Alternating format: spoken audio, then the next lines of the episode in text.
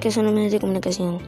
Es cuando dos personas se comunican entre sí y expresan sus sentimientos e ideas a través de palabras o gestos. Para poder comunicarse con personas que están lejos necesitamos tener medios para enviar la información, ejemplo, teléfono, carta o email. También hay otros medios de comunicación que son los medios masivos. Estos llegan a muchas personas al mismo tiempo. Ejemplo, televisión, radio, internet. Estos comunican a través de audio o imágenes.